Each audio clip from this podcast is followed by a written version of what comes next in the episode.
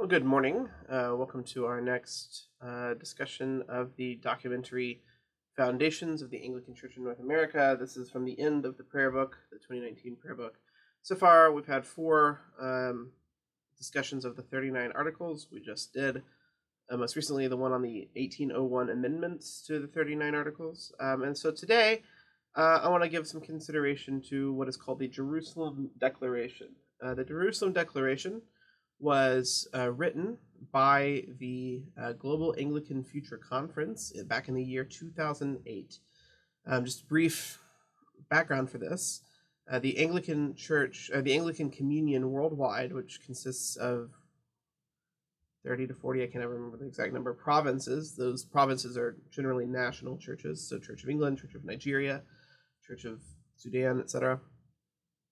Um, the Anglican Communion worldwide, um, whose uh, titular head is the Archbishop of Canterbury, um, has been undergoing some uh, some struggles, some divisions, some arguments, limitably, I think, um, specifically around um, uh, issues of theological liberalism, in particular, the um, uh, ordaining of ordaining of uh, um, openly gay uh, clergy and uh, who are not celibate, as well as the um, elevation of uh, same-sex marriage to a sacrament in the church. So that in some places, like the Episcopal Church in the United States or the Anglican Church in Canada, there are now um, you can have a same-sex wedding in a church officiated by a priest.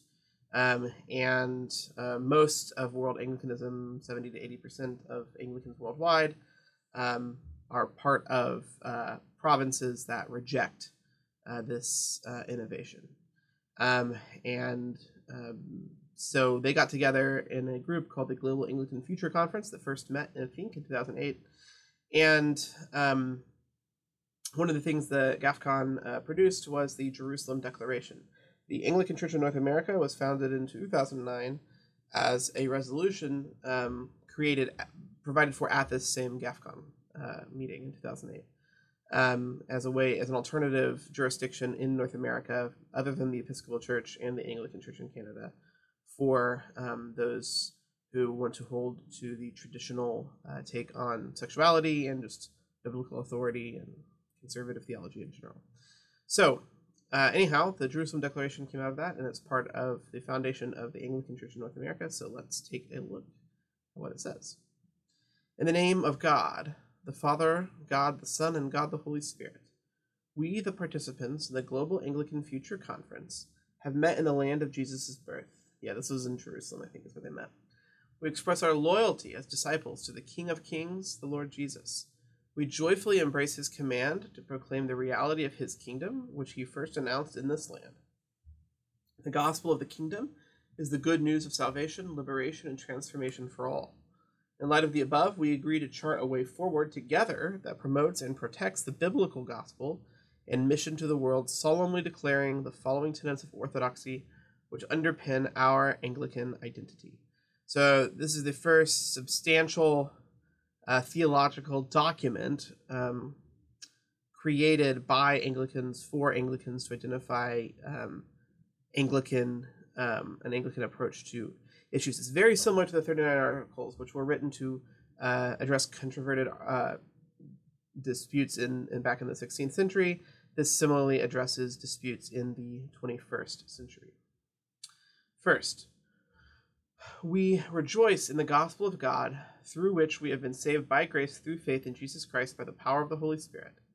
Because God first loved us, we love him, and as believers bring forth fruits of love, ongoing repentance, lively hope, and thanksgiving to God in all things. Okay, so the emphasis is that we have been saved by grace through faith, and that uh, therefore results in a transformed life. Hmm. Article 2. We believe the Holy Scriptures of the Old and New Testaments to be the Word of God written and to contain all things necessary for salvation. The Bible is to be translated, read, preached, taught, and obeyed in its plain and canonical sense, respectful of the Church's historic and consensual reading. I love this article. Okay. So the Holy Scriptures, Old and New Testaments, are the Word of God written, and they contain everything you need for salvation. This was echoed in the 39 articles. Additionally, the Bible is to be translated. um, and of course into different languages, read, You can't just translate it and leave it alone, I gotta read it, preached, taught, and obeyed. And now, how should it be translated, read, preached, taught, and obeyed? It should be done so in its plain and canonical sense. Okay, so plain sense. What it, what is what does it just say? Like on the surface. In general, can we read our Bible and understand what it's saying? Yes. Okay, so we should do that, and it should make sense canonically. So the Bible together comes as a single uh, book for us. It's not. Um, we're not going to try to set, say, John against Matthew or something, or the writings of Paul versus the writings of James or something like that. That the Bible makes sense canonically, that is within the whole canon of Scripture. And our attitude should be of res- respect towards the church's historic and consensual reading. So, what the church has historically said, the Bible means, and what the consensus of the church has said. This is a, a reminder of the Catholicity of the church, that the church is um, in all times and all places. And we, as Anglicans, we really seek to identify with the consensual uh, consensus of the early fathers uh, before the big east-west split. And with Vincent of Lerins, we hold that the Catholic faith is that which is believed everywhere, always, and by all. Um, and so we, we care very much. Scripture is first, but Scripture rightly read, that is rightly read plainly, canonically, and with the with church history and the consensus of the church in mind. Third, we uphold the four ecumenical councils and the three historic creeds as expressing the rule of faith of the one holy Catholic and Apostolic Church. Okay, so we explicitly uphold the first four uh, big ecumenical councils. So that's going to be Nicaea 1, uh, Constantinople, um, Ephesus, and Chalcedon. And the three historic creeds, that is, the Athanasian, the Nicene, and the Apostles' Creed. Um, the reason for four and not seven is complicated in some ways, and we got into this some with the 39 articles. But uh, the latter three councils don't say anything really new about Christology or about Trinitarian uh, theology, which were the point of the first four councils.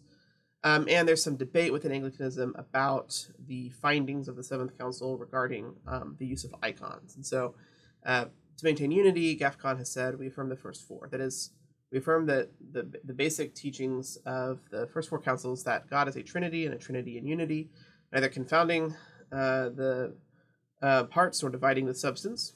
Okay, that that's from the Athanasian Creed that uh, Jesus Christ is the Son of God, truly God and truly man, That the second person of the Trinity assumed a human nature. So he has two natures, two wills, um, and is one person. Um, and the Holy Spirit is also God, um, who proceeds from the Father, and the, of course the Son is begotten of the Father. And the three are forever in great engagement with theologians called the perichoresis, or the uh, sort of eternal dance of love. Fourth, we uphold the 39 Articles as containing the true doctrine of the church, agreeing with God's word, and as authoritative for Anglicans today. So it's in the Jerusalem Declaration that we find that the 39 articles are affirmed um, as containing the true doctrine of the church, agreeing with God's word, and as authoritative for Anglicans today. So this gets into what we discussed when we were talking about the 39 articles, is the nature of their authority. So the Jerusalem Declaration, adopted by uh, GAFCON provinces, um, does affirm the 39 articles as authoritative. However, again, note the caveat the true doctrine of the church agreeing with God's word and as authoritative for Anglicans today. But in what way is it authoritative? Well, it is authoritative beneath Scripture, which was in Article 2. It is also authoritative beneath the four ecumenical councils and the three historic creeds.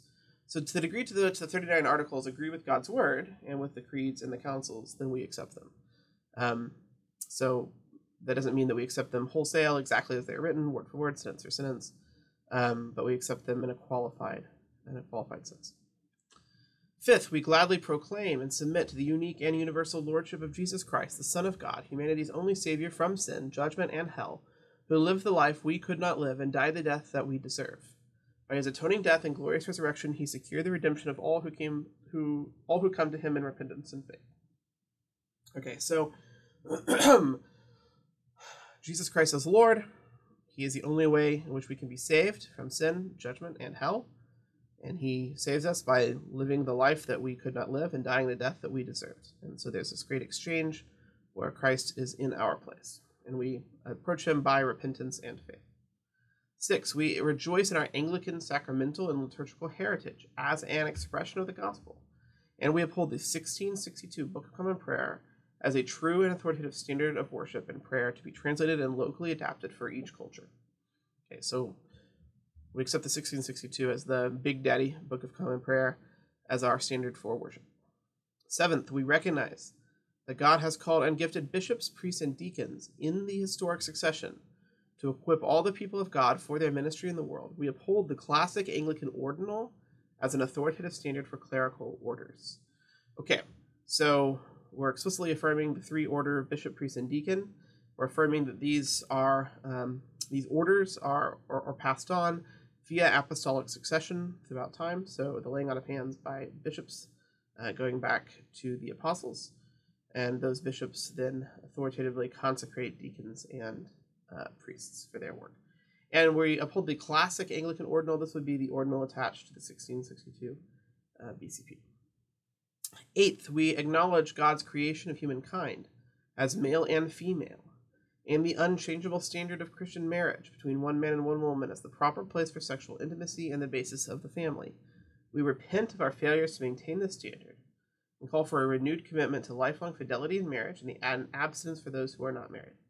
Okay, this became really important to include in the uh, Jerusalem Declaration because of what the uh, Episcopal Church at the time and the Anglican Church in Canada, and I think the Anglican Church in Australia maybe were doing, and now um, it's 2023, and the Church of England is on the same uh, path. Namely, humans are created by God, male and female in God's image. Marriage is between one man and one woman. That is the appropriate place for sexual intimacy. If you're not married to, if you're a man, if you're not married to a woman, a woman married to a man, then you should be abstaining from sexual expression. Nine, we gladly accept the great commission of the risen Lord to make all to make disciples of all nations, to seek those who do not know Christ, and to baptize, teach, and bring new believers to maturity. Um, the idea here is that the Anglican Church must be missional. We go out to proclaim the gospel. We do not keep to ourselves as insular little, um, insular little group. Ten, we are mindful of our responsibility to be good stewards of God's creation, to uphold and advocate justice in society, and to seek relief and empowerment of the poor and the needy. This is one of the great things about being a global church, um, with a good chunk of our church, most of our church, the majority being sub-Saharan Africans, is that um, those of us in the white West are confronted with our lack of attention to environmental um, issues and our oppression of those who are uh, poor by our failure to care for uh, for them. So the church's mission is not simply individual, but is also corporate. It is concerned with justice for all. We are committed to 11. We are committed to the unity of all those who know and love Christ and to building authentic ecumenical relationships. We recognize the orders and jurisdiction of those Anglicans who uphold Orthodox faith and practice, and we encourage them to join us in this declaration. Okay, so we would like to be united with other Christians, specifically with Anglicans, um, but other Christians, we're going to work on building ecumenical relationships. And we recognize all Anglicans worldwide who are um, Orthodox in their faith and practice. Okay, so those who haven't deviated from the uh, faith once and for all delivered to the saints, the authority of Scripture, the commitment to um, uh, historic Orthodox teaching on sexuality, that sort of thing. 12. We celebrate the God given diversity among us, which enriches our fellow global fellowship, and we acknowledge freedom in secondary matters. We pledge our work, we pledge to work together to seek the mind of Christ on issues that divide us. Um, this is sort of a veiled reference in particular to the ordination of women. So there are some jurisdictions in GAFCON that do not ordain women to the presbyterate or to the diaconate, and there are some that do. Even within the Anglican Church in North America, uh, about half the dioceses ordain women as priests, and the other half do not. Um, there is a, an agreement among the GAFCON provinces to not consecrate any female bishops, any additional female bishops, until we can resolve this particular question. 13. We reject the authority of those churches and leaders who have denied the Orthodox faith in word or deed. We pray for them and call on them to repent and return the Lord. This is a specific reference at the Episcopal Church, the Anglican Church in Canada, and now, of course, the Church of England. The idea is that there should generally be one province within each geographic area. It's lamentable if there are multiple bishops claiming the same kind of area as their diocese.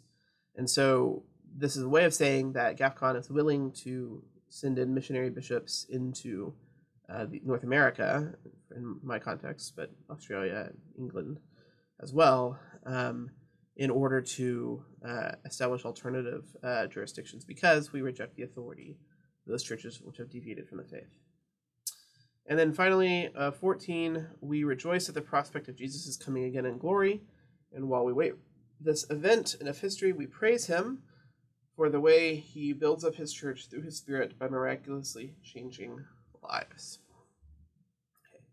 So we recognize the gospel will actually transform us, and that it is our task as the church to await Christ's return.